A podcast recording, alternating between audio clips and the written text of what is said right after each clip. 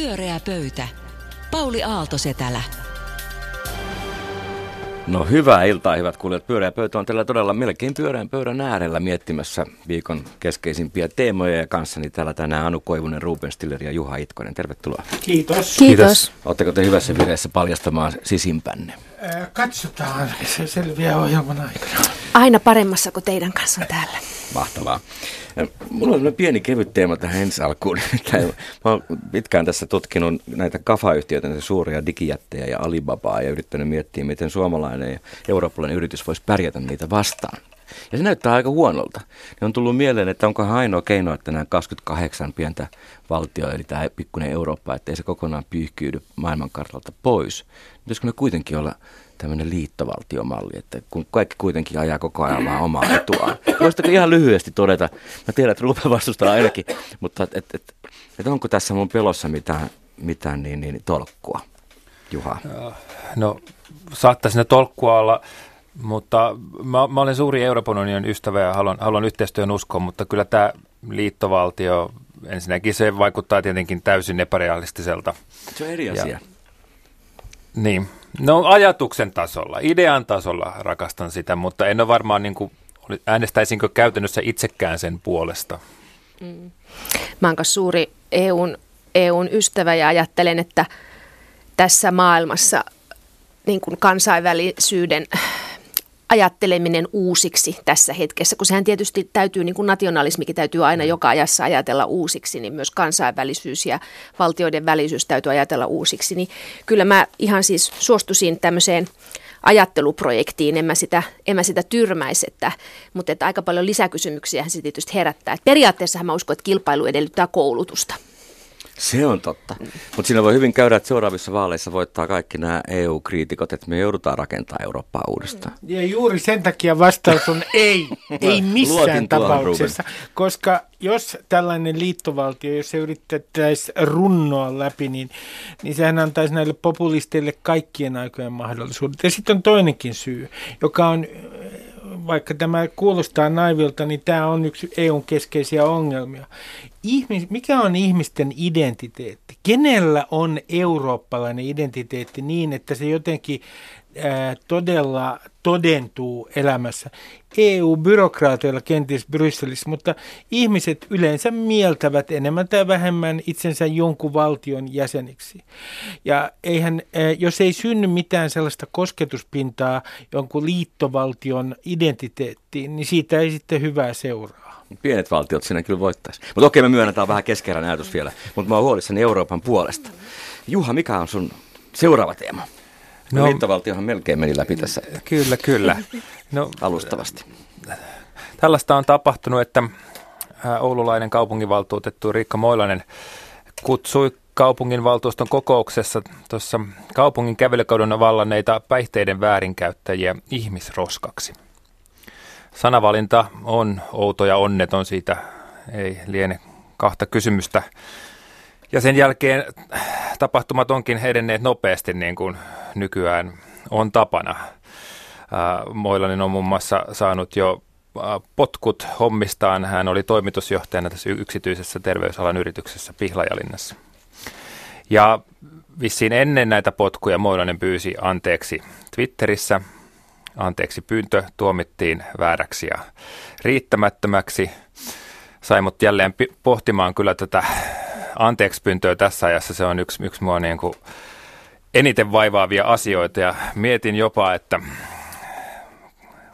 ihan näin, ei tarvitse olla uskovainen, mutta voi miettiä niin kuin Jeesusta kristillisenä henk- tai niin kuin historiallisena henkilönä. Mietit, että mitä Jeesus tekisi.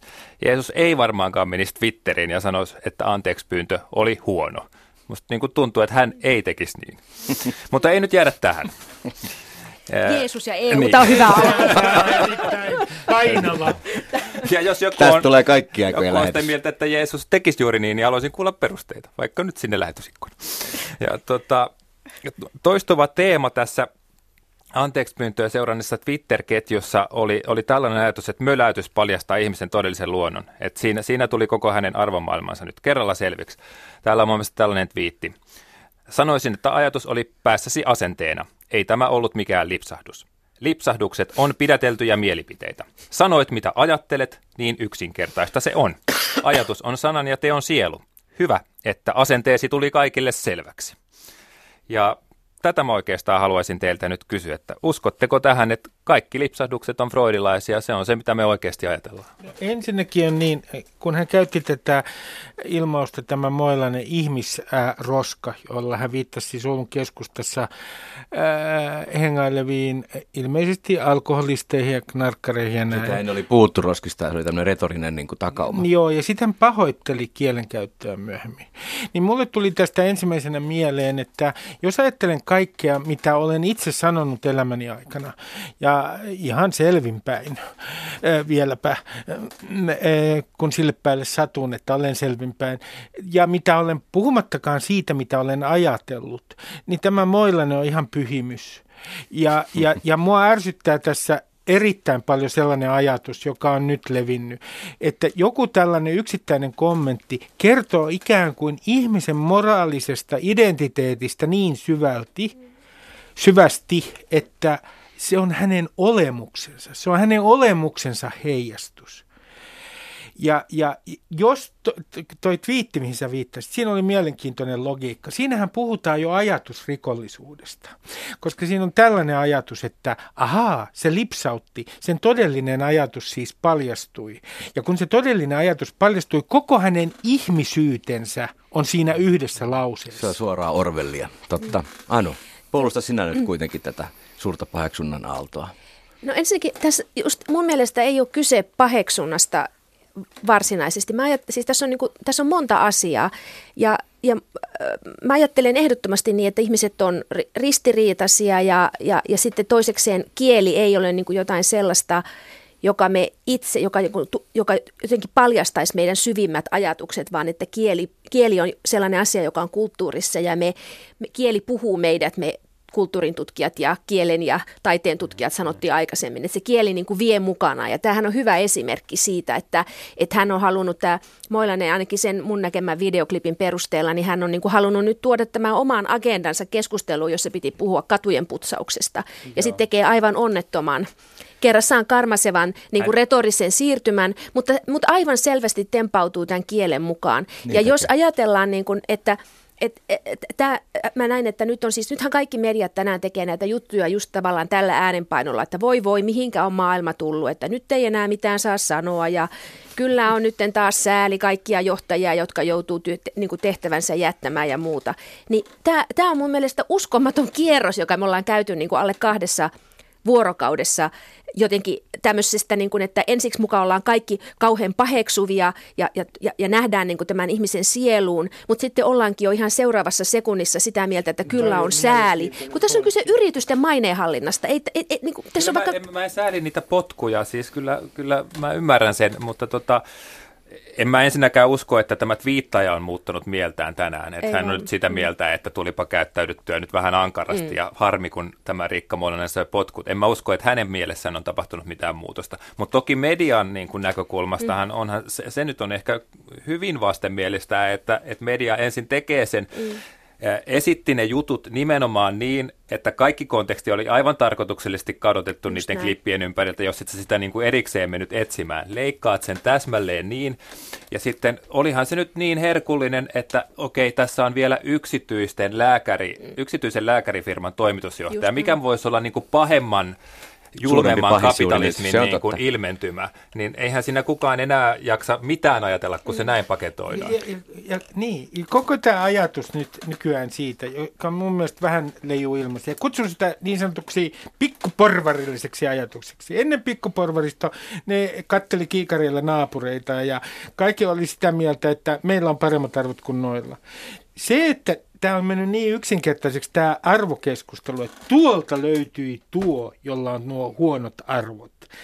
Niin siis mitä tämä Moilanen palvelee? Yleisölle. Ja, ja, ja se, se, hänhän palvelee, toi mitä Anu sanoo on mun mielestä hyvin mielenkiintoista, että käydään tämmöinen kierros läpi.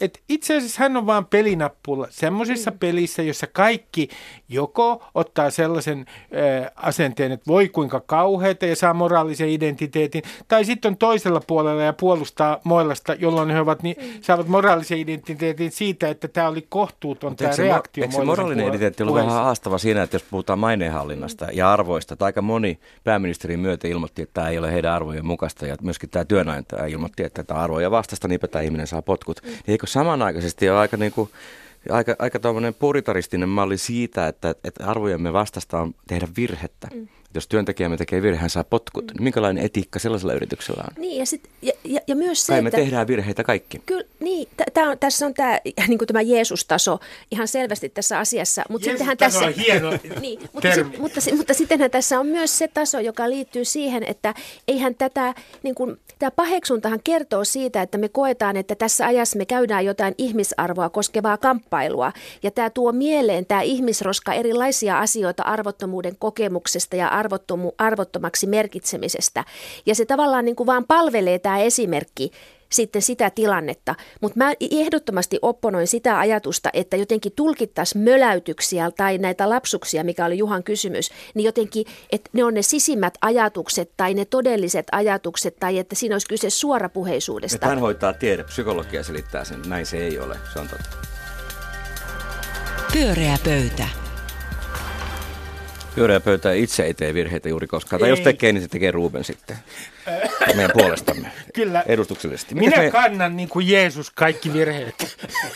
En olisi heti arvannut, että Jeesus on niin keskeisessä roolissa tässä lähetyksessä. Anu, mikä on meidän seuraava teema? Älä nyt sano kuitenkaan, että Jeesus. Ei, tämä on nyt tämmöinen klassinen, jos nyt jotain ihan muuta tyyppinen hetki. Ää, Matti Vanhanen, nyt no vaikuttaa niin, siltä, että Matti Vanhanen, Matti Vanhanen, pääministeri Vanhanen, jo, Matti Vanhanenhan johti siis niille, jotka on unohtaneet niin kahta hallitusta, ykköstä vuodesta 2003 vuoteen 2007 ja kakkosta vuodesta 2007 vuoteen 2010. Luin Paavo Teittisen jutun ää, eilisestä Helsingin Sanomista pääministeri pankkikriisin ytimessä, joka rakentui ää, vanhaisen päiväkirjamerkinnöille lokakuusta 2008, eli hänen kakkoshallituksensa kaudelta, josta käy ilmi, että itse asiassa vanhanen avustajineen, erityisesti Vesa Vihriälän kanssa, olivat kerta kaikkiaan ratkaisevassa asemassa sille, että eurooppalainen pankkijärjestelmä ei romahtanut. Täällä kerrotaan niin kuin tarkkaan siitä, että miten, miten muutaman rat... tämä on siis teittistä, Päiväkirjasta käy ilmi, miten muutaman ratkaisevan päivän aikana Suomen hallitus onnistui vaikuttamaan vanhaisen johdolla koko Euroopan suuntaan. Eli päädyttiin siihen ratkaisuun, että Vanhanen esitti, että Euroopassa otetaan käyttöön Suomen 90-luvun ratkaisu pankkikriisiin. Huonoimmat pankit otetaan valtion haltuun ja valtio ilmoittaa valmiudestaan sijoittaa tärkeihin pankkeihin tärkeisiin pankkeihin pääomaa. Vanhanen sukkuloi Vesan kanssa Britteihin ja erilaisiin kokouksiin Brysseliin ja muihin paikkoihin. Ja tämä on niin kuin lopputulos myöntää, on se, en tiennyt silloin, kun nimen, tämä siis lopputulos on se niin, että... Hän on sankari. Tä, Hän on. Joo, ja tässä todetaan, että... Jeesus? Hetkinen, sain Elyseestä, nyt tekisi mieli sanoa, että pojat, pojat, niin kuin Twitterissä sanotaan. Sain Elysestä kiitokset eilisestä, olivat kiitollisia Suomen panoksesta. Ja mä siteraan tätä sen takia, että jos ajatellaan, että minkälainen mielikuva on ikään kuin vanhaisen hallituksesta, niin se ei niin kuin vaikuta siltä, että jotenkin mielikuva ei ole se, että se on Euroopan pelastajahallitus. Että kun googlaa tämän vanhaisen hallitus, kriisihallitus jäämässä työllisyystavoitteesta, ää, hallitus romuttumassa, vanhasen virhe, kaikkia tällaisia unohtanut sosiaalisen Euroopan, lupasi 10 000, 100 000 työpaikkaa, ei luonut yhtäkään. Se mielikuva mm. on niin kuin ihan toinen. Että, Mietin, minkälaisen sankarina Sipilä nähdään viiden vuoden kuluttua. Niin, mutta siis eikö se ole nyt aika, Matti Vanhanen, rehabilitaatio, mitä ajattelette? No siis nimenomaan oikeastaan noin niin kuin sä käännät, että, tai, tai esitit asian, että tosiaan tuntuu, että vaan hänen on ehkä muistissamme sellaisena lopulta lautakasaan kompastuneena niin kuin suhteellisen jotenkin välistämättömänä, ja, ja jolla oli vielä nämä hieman erikoiset naiskuviot myös. Mm. Ja ei ehkä sitten kuitenkaan semmoisena suurina valtiomiestekoja tehneenä miehenä, mutta tämähän on aivan sitten uutta kulmaa. Mun, siis jos puhutaan mielikuvien tasolla, Anu, koska mä osaan puhua vaan mielikuvien ta- tasolla mä myönnän, että kaikista asioista, niin, niin, niin ensimmäinen mielikuva, joka assosiaatio, joka tulee Matti Vanhaisesta, on diapaam. Se on niin kuin diapaamillalla, se on rauhoittava. Ja suomalaiset rakastaa Matti Vanhaisen kaltaista arkkityyppiä, joka on vähäeleinen, asiallinen, ei erota tapetista, edustaa ikään kuin ruumillistuneena sitä kaunista ajatusta, että harmaa on meidän kansallisvärimme. Itse asiassa puhun tästä ihan Matista rakkaudella, koska tänä päivänä, kun katsoo tätä kaikkea kouhkaamista siellä sun täällä, niin tulee tietyllä tavalla ikävä Matti Vanhasen rauhallisuutta.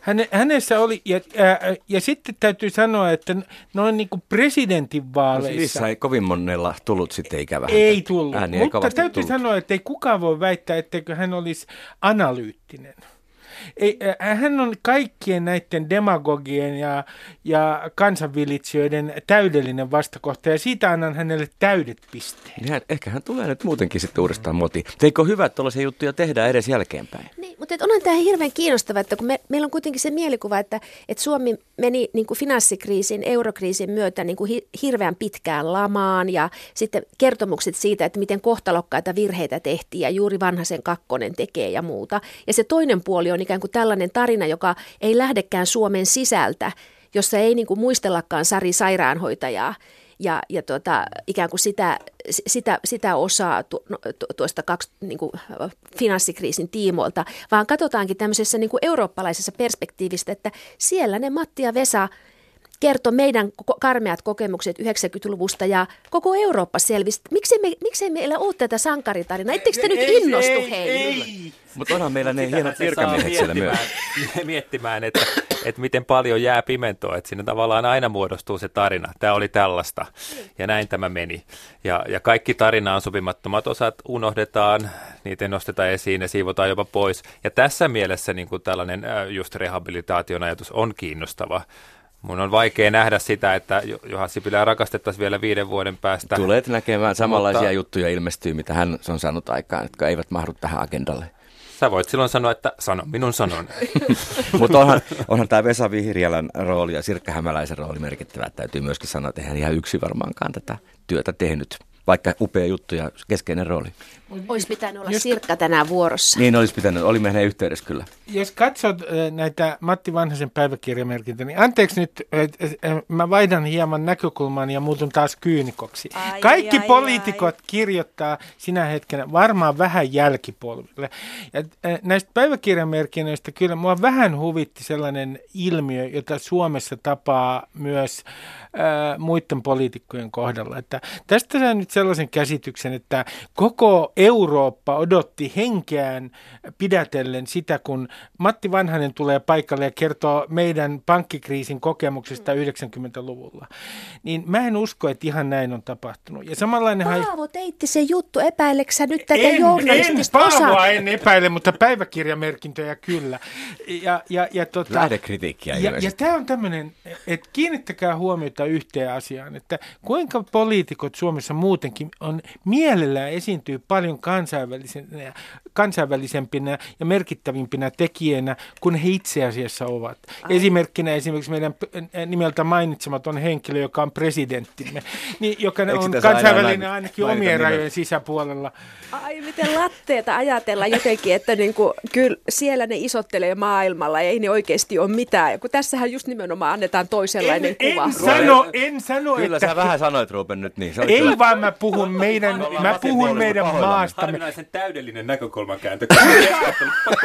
kuka, kuka tästä pienestä plätistä on kiinnostunut? Ei kukaan. Mutta meidän ongelmista selvästi oltiin kiinnostuneet. Ehkä vältettiin jonkinlainen kriisi, kun niistä kerrottiin. Että kyllä olen samaa mieltä kuin tässä kyllä Anun kanssa. Siis pää, päätelmäluonnoksen olemme saaneet aika hyvin esille, se, aika hyvin sen mallin, mitä Brownille esitin vanhanen kirjoittaa juuri, että esitin neljä muutosta tekstiin ja ne kaikki hyväksyttiin. Ja nyt kun me puhutaan just nyt EUsta, niin kuin, niin, niin, sitten kun me puhutaan EUsta tai e, niin kuin kansainvälisestä päätöksenteosta, niin aina ajatellaan, että ei meillä ole mitään vaikutusvaltaa. No niin, mustaa valkoisella oli. Kyllä, oli. Kyllä te olette nyt väärässä, Juha ja Kyllä, kyllä mä päätän mm. uskoa kuitenkin. Mutta kieltämättä toi koko sävy, poliitikkojen päiväkirjat ja niiden rehellisyys, kun ne sillä hetkellä kirjoittaa. Miettiiköhän, että jonain päivänä te vielä tiedätte, mikä mä oikeasti olin. Pyöreä pöytä. Pyöreä pöytä ja suora lähetys. Onpa hauskaa jutella teidän kanssa täällä radiossa. Rattoisa on, mutta nyt, nyt kuka menee kuoleman vakavaksi. No niin. Puhumme, ehdotan, että keskustelemme naapurivaltiomme Ruotsin vaaleista. Ja Joko ne mu- selvisi, miten siinä kävi? No, kyllä sinne nyt on aika paljon jo selvinnyt. Ensinnäkin mä kiinnitän teidän huomioon yhteen asiaan, joka joka kieltämättä ää, mietitytti hieman. Et kun katsoo ää, ruotsidemokraattien tuloksia ja katsoo, kuinka, pal- kuinka miesvoittoinen, kuinka suosittu puolue se on miesten keskuudessa. Se on itse asiassa Ruotsin suurin puolue, ainakin kun viimeksi katsoin miesten keskuudessa. Ja kuinka paljon vähemmän sillä on kannatusta naisten keskuudessa. Mun mielestä tämä on mielenkiintoinen ilme, koska se näkyy muuallakin Euroopassa. Esimerkiksi AFD, Alternative for Deutschland, tämä, joka on, jos mahdollista, vähintään yhtä radikaali suhteessa pakolaisiin kuin äh, ruotsidemokraatit, niin sehän on hyvin miesvoittoinen puolue myös. Ja et mistä tämä johtuu, tää, että onko, täällä, onko jo jonkinlainen, ilmassa myös jonkinlainen miehisyyden, maskuliinisuuden kriisi, johon haetaan ää, toksista, tukea. Toksista miehisyyttä toksista, mi- toksista tarkoitan, ää, Pauli, johon haetaan sitten tukea ikään kuin jostain tämmöisistä liikkeistä. Onko tämä ikään kuin, onko oikeistopopulismi Viagran korvike, jos näin saan sanoa? Ää, ja, ja sitten tuota... Äh, Mä näin jo Anun katseen. Ei. Tätä, tätä ei ollut vaalistudiossa kyllä tätä näkökulmaa vielä. Että sikäli ei, ihan tuore. Ei ole Joo. Mä kysyn teiltä muutenkin, mikä erityisesti kiinnitti teidän äh, huomioon Ruotsin vaaleissa? Ja minkälainen on tämä ero, joka äh, raja railona aukeaa niin keskustelukulttuurissa ja poliittisessa kulttuurissa Suomen ja Ruotsin välillä? Anu on mua parempi asiantuntija tässä, niin luovutan ensin puheenvuoron. Ei, mutta silloinhan just sun mm. pitää aloittaa. Pitää. Ihan, ihan, ihan okay. No sit mä jatkan tuosta, minkä Ruben heitti, toi populismi. Ja en, meneekö jo pikkasen syrjään Ruotsista, mutta ei haittaa, mehän voidaan puhua mistä vaan. Että, että tota, Olisi se kiva, että se jotenkin liittyy ky- Se liittyy, se liittyy kyllä Ruotsin vaaleihin ja niiden käsittelyyn Suomessa. Ää, mä mietin, että puhutaanko me nyt kuitenkin jo liikaa tästä oikeasta populismista. Ei niin, että meidän pitäisi nyt haudata se koko juttu ja, ja hyssytellä se tuonne maton alle, mutta todella paljonhan siitä uutisoidaan ja puhutaan. Ja kuitenkin, jos sitten ajatellaan ne prosentit toisinpäin, niin siellä Ruotsissakin ääni, ääntään käyttäneistä ihmisistä noin 83 prosenttia äänesti jotain muuta. Ja tämä on suurin piirtein se taso, millä tällä hetkellä liikutaan. Että se on tuolla parissa kympissä ympäri Eurooppaa, joka on tosi paljon, mutta ei olla vielä tilanteessa, että se olisi 50. Se ei ole mahdotonta, että sinne mentäisi, mutta koko ajan me jotenkin uutisoidaan vaan tätä yhtä asiaa, kaikki nähdään sen läpi. Totta. Suomen vaalistudiokin oli ilmasta mainosta meidän näille vastaaville liikkeille. Keneltäkään muulta ei kysytä mitään no, kuin Jussi halla Laura Huhtasaarelta. halla on niin kuin Ruotsin vaalien Ja ehkä vielä Soinilta. Mutta se, kaikkia, mehän katsotaan niin kuin kaikkia Euroopan vaaleja tällä hetkellä ihan samoin silmin, että et, et siinä missä, missä tuota, äh, ajatellaan, että Itä, siis Jörg Haideria, äh, Berlusconia, katsottiin, tai Danske Folk, Tanskan kansanpuoluetta katsottiin tämmöisenä yksittäisenä ilmiönä, niin Brexitin ja Trumpin jälkeen me katsotaan kaikkia Euroopan vaaleja sillä lailla, että me, meillä on tämä sama kysymys koko ajan, että kuinka monta ääntä saavat nämä protestipuolueet. Ja, mit, ja, se on, ja, ja se, se on ihan globaali kaikissa se on, uutisvälineissä. Niin, tämä, tämä tarina on niin nyt tällä hetkellä sellainen, jonka kautta me nähdään kaikki. Mutta onko se ja, hysteerinen? Ää, no siis se onhan siinä varmasti, onhan siinä paljon niin kuin, e, ihan reaalista niin kuin potentiaalista tai rea, reaalista poliittista sisältöä, siis todellisia poliittisia kysymyksiä, mutta onhan siinä se niin kuin, huon, tavallaan siinä on se ongelma, että se tarinahan ei välttämättä kerro hirveän paljon siitä, että mistä Ruotsissa vaalitaistossa mm. puhuttiin, koska jos katsoo niin kuin Ruotsin vaalikeskusteluja, niin se mitä siellä eniten käsiteltiin, oli se, että allianssi kritisoi sosiaalidemokraattia ja Löfvenin hallitusta verojen korottamisesta. Ää, ja sosiaalidemokraatit syytti allianssia siitä, että ne uhkaa hyvinvointivaltiota haluamalla veron alennuksia. Voiko olla mitään epäseksikkäämpää asia, asetelmaa? Ja tätä vedettiin kaikki debatit läpi koko ajan. Totta kai käsiteltiin myös niin kuin se, että mitä integraatiopolitiikkaa, mutta siis hirveän paljon puhuttiin aivan muista teemoista kuin ikään kuin tästä isosta kertomuksesta. Siellä Ruotsin keskusteluissa niin, nimenomaan siis, käytiin. Joo, kaikki vaalitentit ja vaali, tuota, puoluejohtajatentit.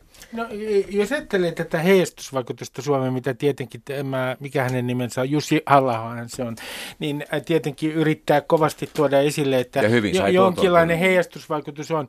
Niin nythän Suomessa ää, toimittajat joutuu tekemään seuraavan valinnan. Ja se on tietyllä tavalla poliittinen valinta. Nimittäin he joutuvat tekemään sellaisen valinnan, että kuinka merkittäväksi kysymykseksi nostetaan vaalitenteissä ja vaaleja koskevassa poliittisessa journalismissa maahanmuutto. Ja se, se, se on hyvin merkittävä valinta, mm-hmm. koska jos näin tehdään, että se nostetaan merkittävälle sijalle, niin, niin e, e, silloin ollaan niin kuin Jussi halla agendassa. No vastakysymys kuuluu näin.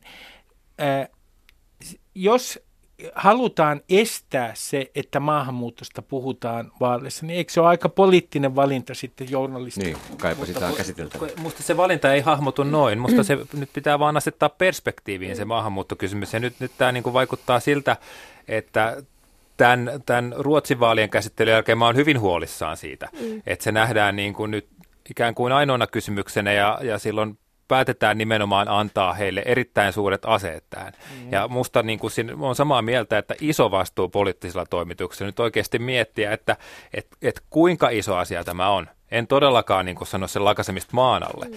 mutta että ei se voi olla mun mielestä meidän edes akuutein ja isoin kysymys tällä hetkellä. Mitenkään. Niin, niin ja siis nythän on tilanne se, että meillähän on ensi keväänä eurovaalit. Mm. Ja me tiedetään, että, että on eri niin kuin Euroopan parlamentissa toimii puolueryhmittymiä ja nimenomaisesti tämä oikeistopopulistinen ää, oikeistosiipi, erilaiset oikeistopuolueet on järjestäytyneet, koska hakevat, siitä on puhuttu täysin avoimesti, hakevat uudenlaista niin kuin valta näkyvyyttä Euroopan parlamentissa. Eli tämä vaalitaistohan on jo käynnissä. Se, se Euroopan taso. Se jo nä- täälläkin meillä. Kyllä, se näkyy, se näkyy, että meillä on siis sekä tämä kansallinen että sitten tämä Euroopan, nyt me päästiin takaisin tähän EU-tasoon. Että tuota, et, et sehän, tästähän jää niin kuin pois tästä maahanmuutot kertomuksesta, niin silloin ei mahdu mukaan ilmastopolitiikka, ei mahdu niin kuin mukaan se, mikä on, oli Ruotsin vaaleissa aivan keskeinen kysymys, eli se, että, että puuttuu koulutettua työvoimaa tai ylipäätänsä työvoimaa sairaanhoidosta, kouluista ja poliisista. Järjestetään koulutuksia, ei ole hakijoita, ihmiset ei pysy alalla, ihmiset viittaa kintaalla palkkatasoon. Siis tavallaan Sari sairaanhoitajakeskustelu. Eikö tä, miksei me puhuta Suomessa tästä? Niin, Toivottavasti puhutaan. Kaikki, mon, mon... kaikki paljon merkittävämpiä Suomen kannalta kuin tämä, no monessa tämä maahanmuuttokysymys, meillä ei tällä hetkellä siis on ei asia. ole valtavaa ongelmaa niin kuin muussa kuin tietyn joukon mielessä. Jos, tuotte, sananta, jos sananta poliittisena konsulttina nyt muutaman neuvon suurille puolueille, niin, niin Ole nyt, hyvä. nyt kun so, kannattaa hoitaa tämä juttu niin, että nyt kun sote joka tapauksessa kaatuu, veikkaisin aika suurella todennäköisyydellä, niin siitähän saadaan mahtava riita-aikaa. Ja se itse asiassa se palvelee kaikkien suurten puolueiden etua, koska silloin perussuomalaiset pysyy ulkona. Ne ei saa kerta kaikkiaan agendalle maahanmuuttoa kunnolla, kun kaikki tappelee sotesta. Joten Suomessa siis toisin sanoen vastaus tähän koko ongelmaan on sote-riitely, jota toivon mukaan tulee olemaan vaalitenteissä jopa liikaa. Ja turvallisuuspolitiikka voisi olla myös sellainen ihan kiinnostava hyvä teema Suomelle, to, suomalaisille vaaleille. Kyllä, mutta meidän presidenttihan sanoi tässä taannoin viitaten Ruotsin esimerkkiin, että, että se on ihan hyvä, että siitä ei puhuta niin kuin niin, mutta liikaa. hän ei myöskään pidä taskuliinoista, joista minä pidän, että ei tarvitse noudattaa presidentin ohjeita. Sitten mua niin kuin kyllä myös harmittaa jotenkin Suomen ja Ruotsin Ruotsin suora rinnastaminen näissä mm. maahanmuuttokysymyksissä. Niin. Puhutaan niin kuin aivan erilaisista määristä, aivan erilaisessa vaiheessa tätä integraatiota olevasta, olevasta, olevista maista ja sitten, että nämä rinnastetaan jotenkin suoraan. Niin. Ja ylipäätään Ruotsin ja Suomen rinnastaminen suoraan on ongelmallista. 30 000 ja 160 000. Niin.